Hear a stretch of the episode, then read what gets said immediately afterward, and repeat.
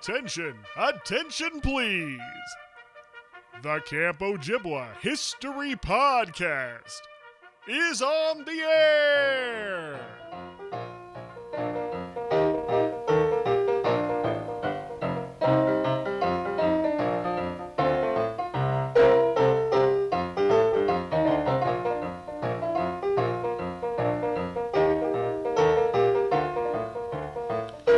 Hello and welcome to the Camp Ojibwa History Podcast. My name is Christopher Thomason. I'm your host for this and many, many more trips down memory lane.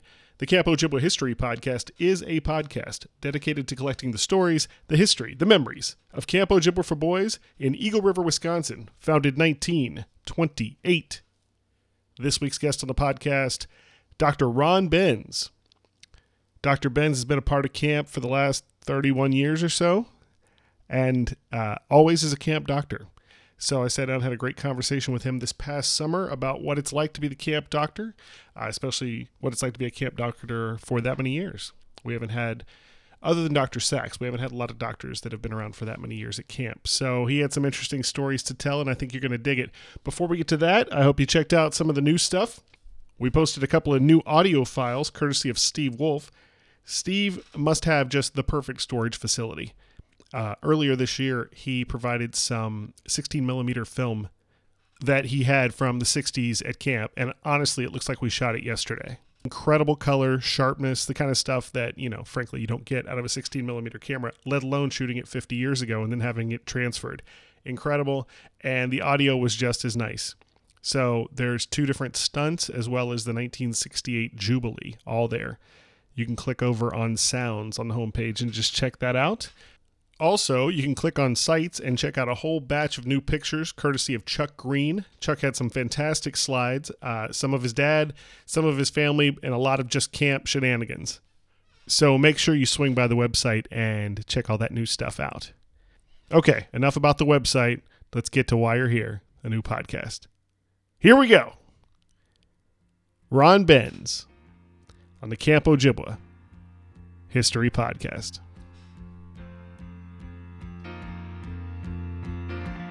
Doctor, my eyes have seen the years and the slow parade of fears without crying. Now I want to understand. I have done all that I could to see the evil and the First and foremost, please say your name and your years at Camp You Ojibwa. must help me. Uh, my name is uh, Dr. Ron Benz, and I've been at Camp Ojibwa since 1987. Very nice. Now, how did you first get connected to Camp Ojibwa? I got connected to Camp Ojibwa when I was a first year resident at Los Angeles County USC Medical Center, and one of my fellow uh, first year residents was uh, by the name of Dr. George Sachs. Ah, And at that time, um, he had just gotten married, and as the year went on, my wife Rita and Karen and George became good friends. And as conversations uh, began, I started to hear about the word Camp Ojibwa, which initially sounded uh, very nice. But as usual, it really didn't mean anything because I had just gotten married. There were no children. And we went through our residency, uh, left in 1975. And then, really, kind of basically uh, uh, went uh, our different ways uh, because of military commitments and because we served two years in the military. And then uh, George and Karen moved to San Diego, uh, such as I did uh, around 1975. I think they came back in 1977. And then as uh, the years went on, it turned out that uh, my in laws lived approximately one hour from Camp Ojibwa. And nice. in 1986, um, we were flying back uh, to see our in laws who lived in Aniwa, Wisconsin, which was just uh, about 10 miles uh, south of Antigo. We happened to be on the same airplane uh, landing in Wausau, and wouldn't you know, uh, George was on the same plane, and he was on his way to Camp Ojibwa. Wow. So, uh, also uh, at that time, my oldest son Michael, who was about uh, nine years old, uh, was on the plane, and George kindly invited us to come up and visit Camp Ojibwa since it was only an hour away. And that was the last year that Al and Pearl were in charge of the camp. And shockingly, uh, according to George, uh, Pearl invited us to stay for lunch, Ah, which I guess at that time was considered to be an honor. I believe that to be very rare. Yes. And so we uh, we went ahead and uh, had a wonderful lunch, walked around the camp, and then that was it. And went back uh, to the in-laws, went back to San Diego, and of course that was the time that uh, uh, Al and Pearl sold the camp, uh, and uh, where there was the investors, of which included uh, Denny and Sandy and Elliot and George. And And had uh, you met those guys on your visit when you were here, or no, No. no.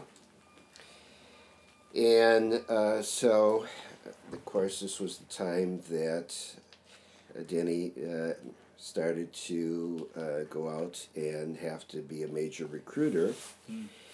And it just so happened that he went to San Diego as one of the places he went for recruiting, and he had a slide presentation of the camp at George's house, and we were invited, and it was uh, done very nicely. And didn't think much about it until we got home, and my son always said, "I want to go to Ojibwa next year." Wow. Which uh, took both of us by surprise. And so that really was uh, kind of the start of uh, us coming here. And uh, the first year, Mike just spent uh, four weeks because at that time, if you were a first time camper, you could stay four weeks rather than the allotted eight weeks, although that changed as years went on when uh, they decided to have two uh, four week camps, but that was several years later. So we came out here, and uh, then Dennis kindly offered uh, to uh, see if I would be interested in spending some time as a camp physician. So uh, I said yes, and so what happened was is that uh, George would bring the California kids the first two weeks of camp, and then I would bring them home the last two weeks of camp. Ah. And so uh, that's kind of what started it. And uh, uh, so the first time I was the camp physician, obviously, was the last two weeks, which was collegiate week. and um, talk about a deer being in the headlight uh, headlamps. Uh, it uh, you know I, I think in fairness it, it takes you about four or five years to really feel comfortable in your position, knowing how the camp works, how the camp functions, how to deal with various type of things, and of course the first mistake I made uh, when we came here was I didn't rent a car. Oh. So it was the last two weeks of camp without a car. Somewhat embarrassed to ask Denny, could I, you know, go out to dinner because I'd have to use his car. Sure. And of course, they didn't know me, and um, so uh, it obviously took a while, I think, for them to be comfortable with me. And Uh, so that was my first learning experience. And uh, I remember it because that was the team that won Collegiate Week, and that year was Michigan State, and the assistant coach was David Rosen. Ah, And the head coach uh, was Jordan Shiner, who now runs the horseshoe uh, Yes. in Rhinelander. So, um, obviously, the second year I came back, uh, I did rent a car, which made things a lot easier.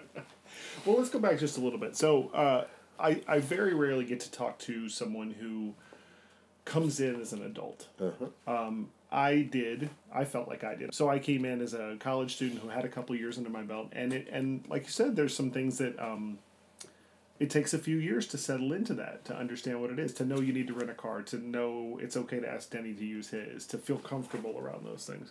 Um, were there did did you come alone when you came? No, uh, uh, my wife Rita was with me, so we, you know, shared. Uh, well, at that time, we, the infirmary was the place where the doctors were. I mean, now it's changed a little bit since Right. uh, it's had an addition of that. No, I think there were a lot of things that transpired uh, because when they took over, they made changes. And some of the changes were difficult to accept uh, in the tradition of Ojibwa.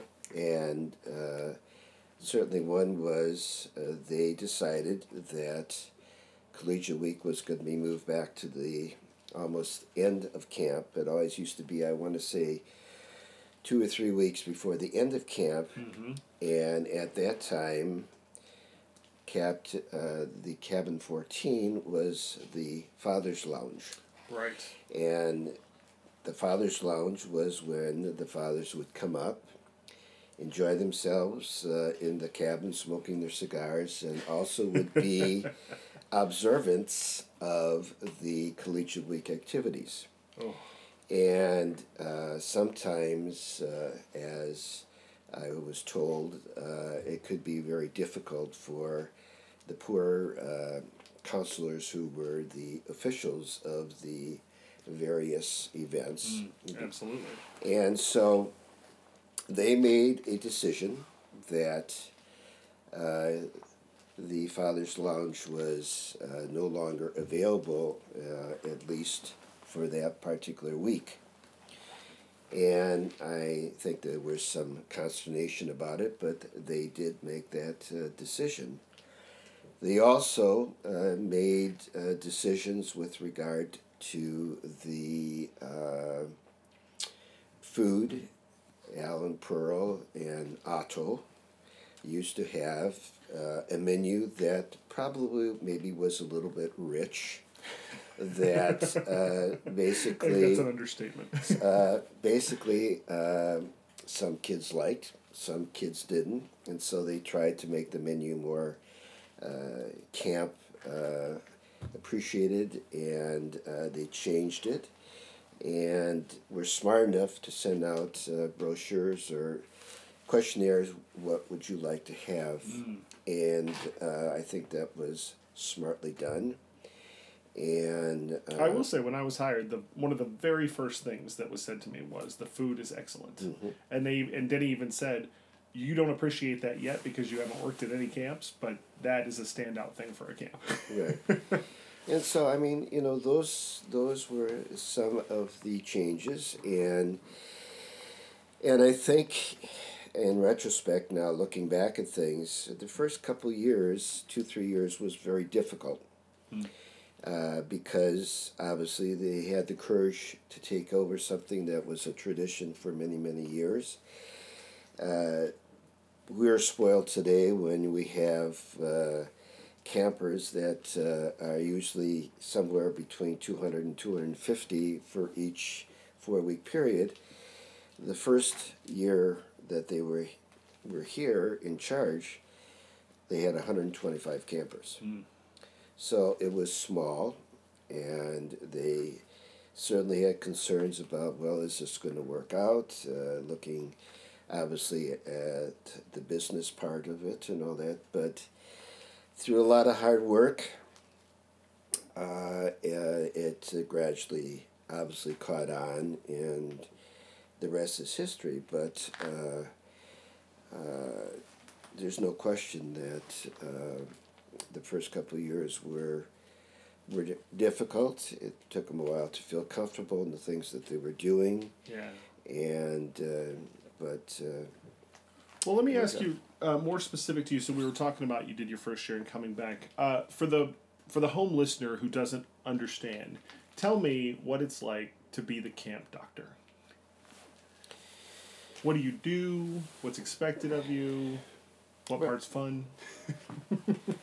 well, I think uh, being the camp physician, obviously, um, they have sick call four times a day.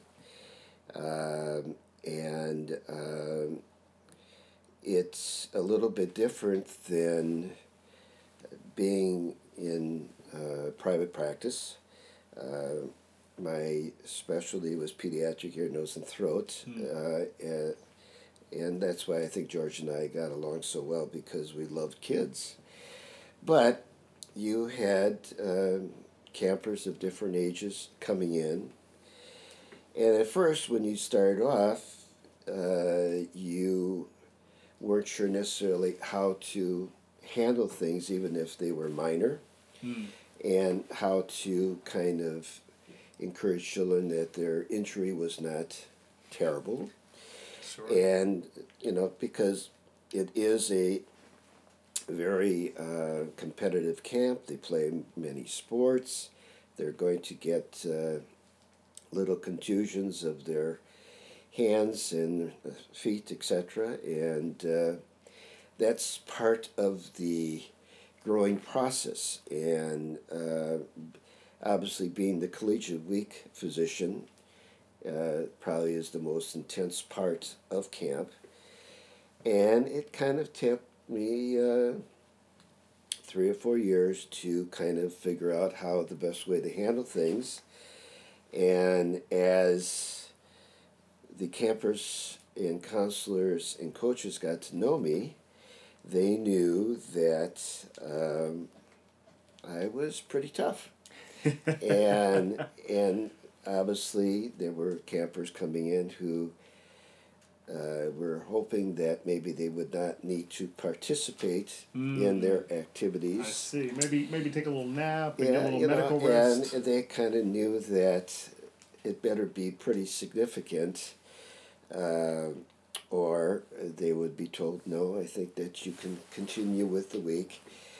And the fun part was that gradually, as I became more comfortable with Elliot, and Elliot became more comfortable with me, uh, he actually uh, let me come uh, to uh, the uh, forming of the uh, teams. Ah.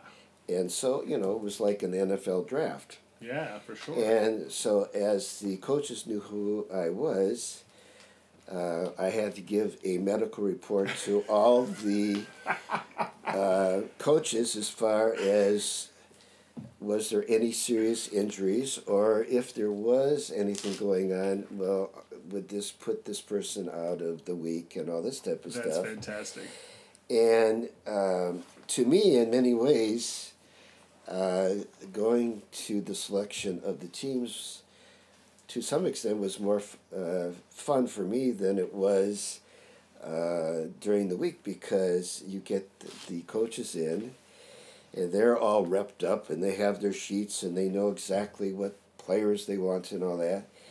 And then you listen to the barbs as far as if one team happens to pick someone who they really were hoping to get, and then there were the remarks there, or if someone picked someone else who they didn't think was as talented, you hear the remarks there.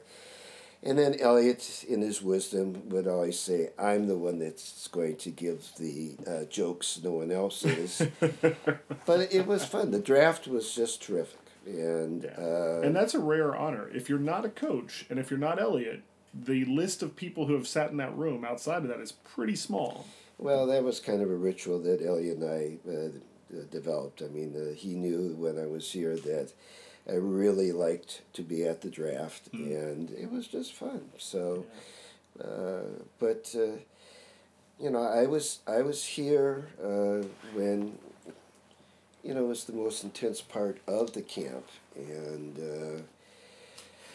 Uh, I really, you know, I enjoyed Collegiate Week, and then, uh, you know, uh, in the last 10 years or so, I'm not doing it, uh, although uh, uh, I may come back this year, if, uh, but uh, we'll- Wow. we'll, we'll, we'll see. Uh, well, we made a slight change in the in the way we do things. So we we George became the full time medical Right. director. So we had always had one position here, and then still had our rotating cadre of other uh, practicing medical folk, as it were, of various types, of various strains.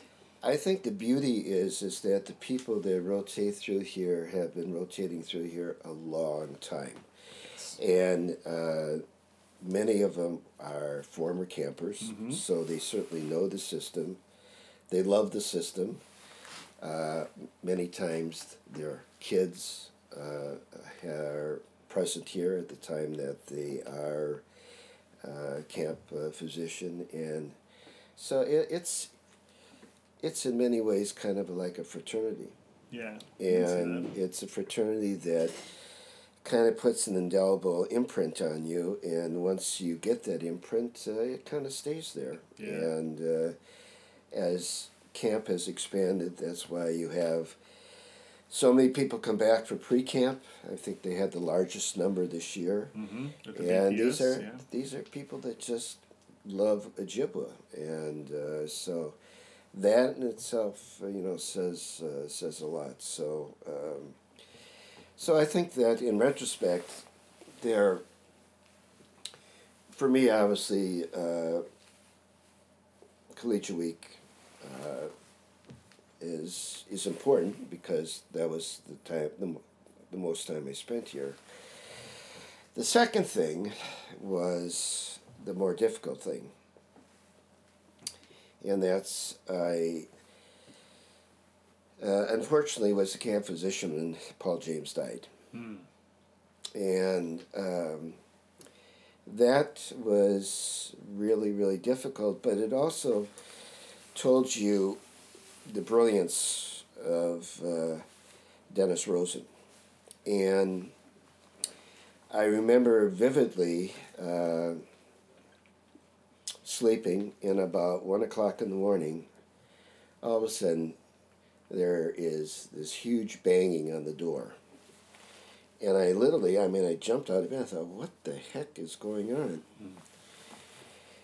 And it was Dennis. And he says, please get out here. Uh, and told me it was Paul James. And by the time I got there, and there were people give, trying to give him CPR and all this type of stuff, it was quite obvious that uh, he had uh, uh, passed on. Uh, I guess if there was anything that you can say positive was that uh, where he died was outside the counselor's lodge, so it was away from the cabins. That it was one o'clock in the in the morning, and uh, that uh, I think was uh, you know thank goodness it happened there. But the brilliance of Dennis was that at six o'clock in the morning, he had a psychologist here so that uh, someone would be there to help if there was any uh, need for campers to speak to someone.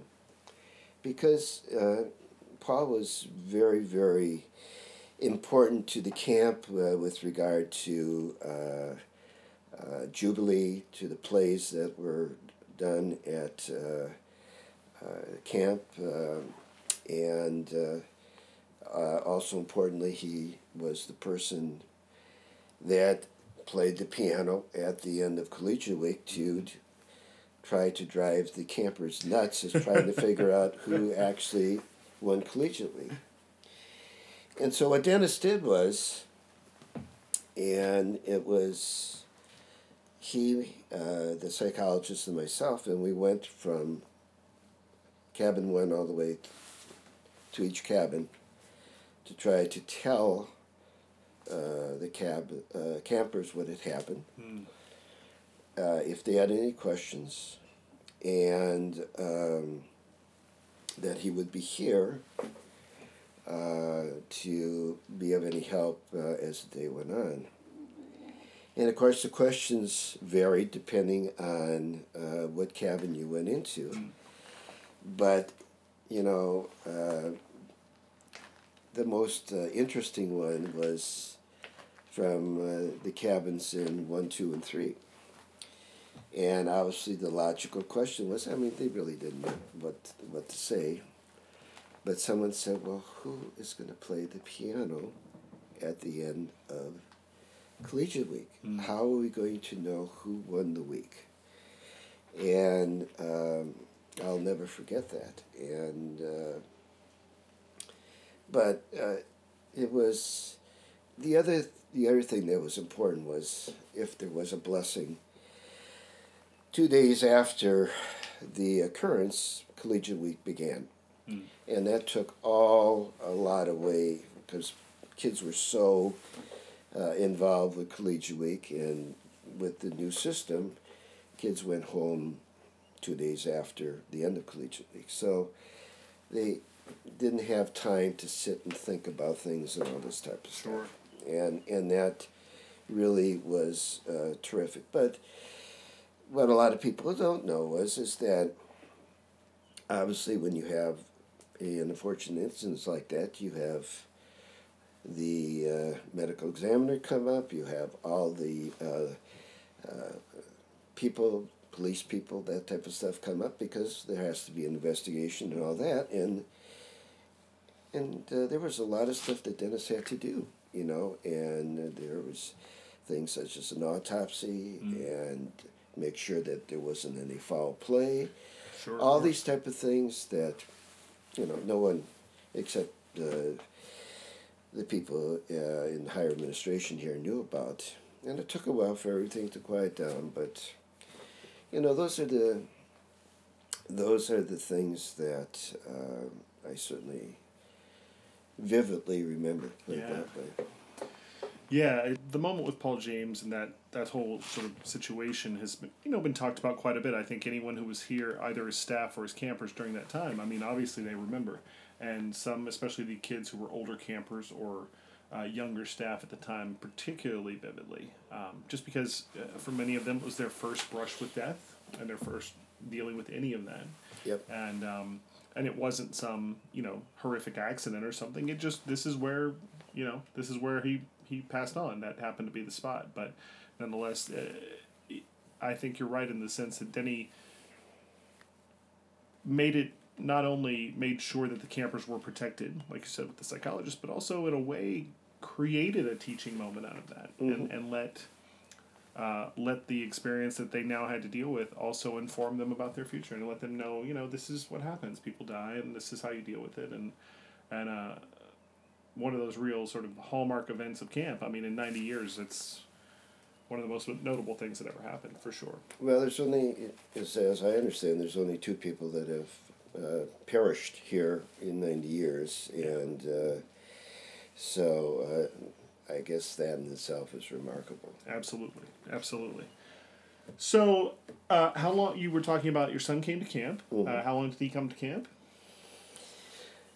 You know, I think he came to camp, uh, he was 10 years old, so he stayed through all the, you know, the years, and then he was a, a counselor here for a year, and uh, and then when it went into other things now, and my younger son was also a camper here, and uh, then my uh, daughter, uh, who was uh, in between the t- two boys, uh, she went to Birch Knoll for, Ah. for camp. And uh, although before she went to Birch Knoll, she would stay in the infirmary because she would come over uh, for the, the two weeks, and that was always interesting uh, with, uh, because she was. I remember very. Uh, she's very athletic. I mean, she played college soccer and all that, but uh, she was good at everything. And I would be out in the far field hitting uh, uh, fly balls to her with a hard ball, not a softball, and she's making all these incredible catches, and all all the boys are. Uh, you know, saying, "Wow, what the heck's going on there?" And of course, with that, uh, you know, at one time, uh, Elliot used to have uh, his special uh, letter at the last day of camp, Oh, sure. and uh, so she The birthday poem, The birthday poem, called, yes. yes. and unfortunately, uh, it uh, was discontinued because, I mean, he had a wonderful way of uh, recording every crazy thing that happened during the eight weeks of camp, and he knew how to nail everyone. And uh, so the birthday poem went away, which uh, uh, I felt very sorry for it because I always thought it was great. but as only Elliot could do it, that's for sure. Absolutely. So, you've got 30 years under your belt at camp? Uh, yeah, 31.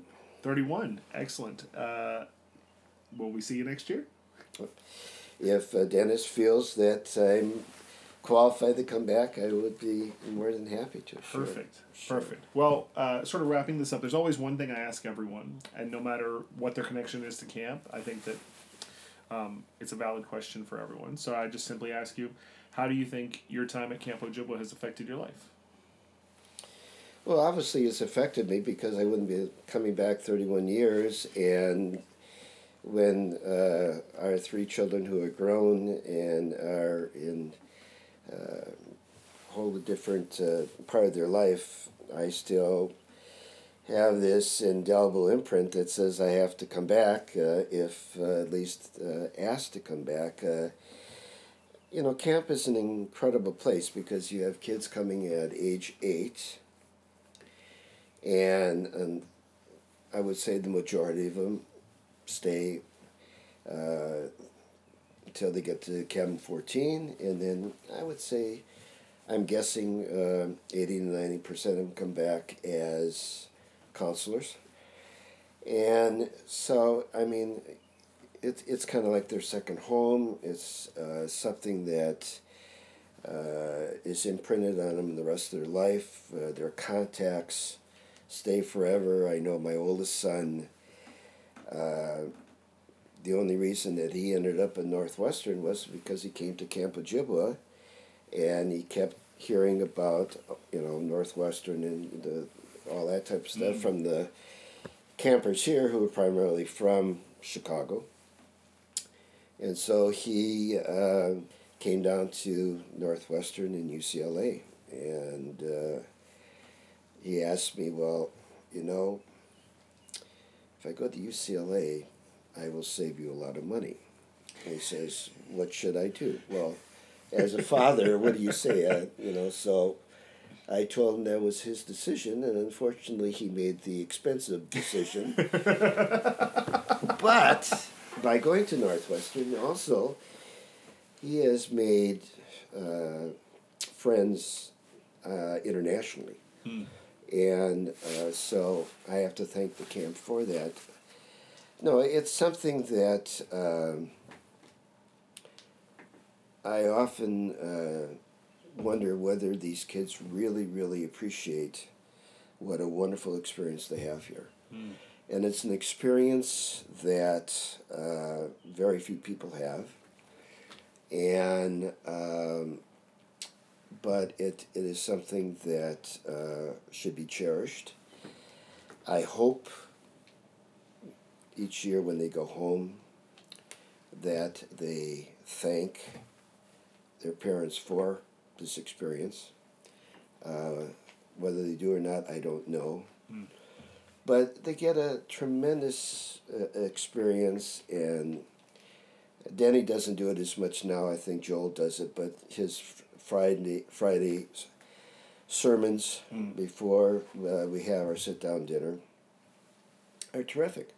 Uh, Dennis is, is really good about that, but uh, I think my major concern and worry is what uh, happens to Ojibwa going forward. Mm.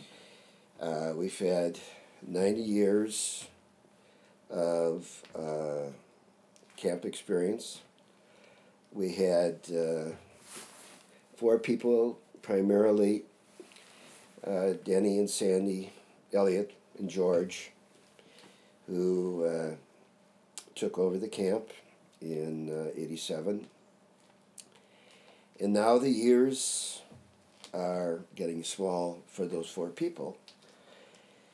And I think everyone knows that. And um, my hope is that uh, the camp can continue uh, t- to be the way it has been for the past 90 years, and this is going to require that there is the passing of the baton.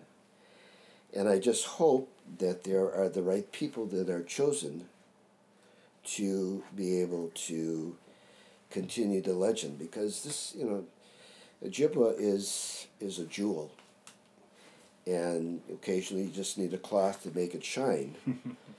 but uh, that's my worry. I, I, would, I would be devastated uh, to hear that no longer Camp Ojibwa uh, continues on. Yeah. I'm sure it will, but uh, they have to find the right people and people who love the camp as much as they did when they had the courage to uh, buy the camp from Al and Pearl. Mm. So that's that's my major concern and worry, and uh, uh, we'll see what happens. We will see. All right, my friend. Well, thank you so much for taking the time. I appreciate it, and uh, we'll see you next year. All right.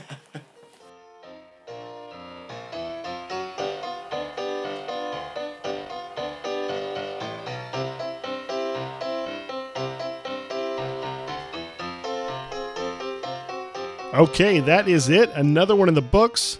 Dr. Benz. Obviously, we had a lot of fun together some interesting stories. Uh, definitely hadn't heard anyone talk and give us that perspective on the Paul James story. So, very interesting stuff there. Uh, as always, if you want to get in touch with the podcast, you know how. Drop me an email, Christopher at campojibwahistory.org. And again, make sure you swing by the website, check out the new stuff. We're going to have some more new stuff going up uh, over the next few weeks over at the website. So the summer hiatus is over the Camp Ojibwa History Project rolls on with new stuff going up all the time. If you have not been part of the podcast and you would like to, drop me an email. Let me know. I'm going to be doing some recording around the northern suburbs in the next few weeks, and I could put a few more guys on the list. So if you're interested, drop me an email. Make a case. That'll be great. All right. It's a cloudy day, but that's not going to stop me from going outside and having a cigar.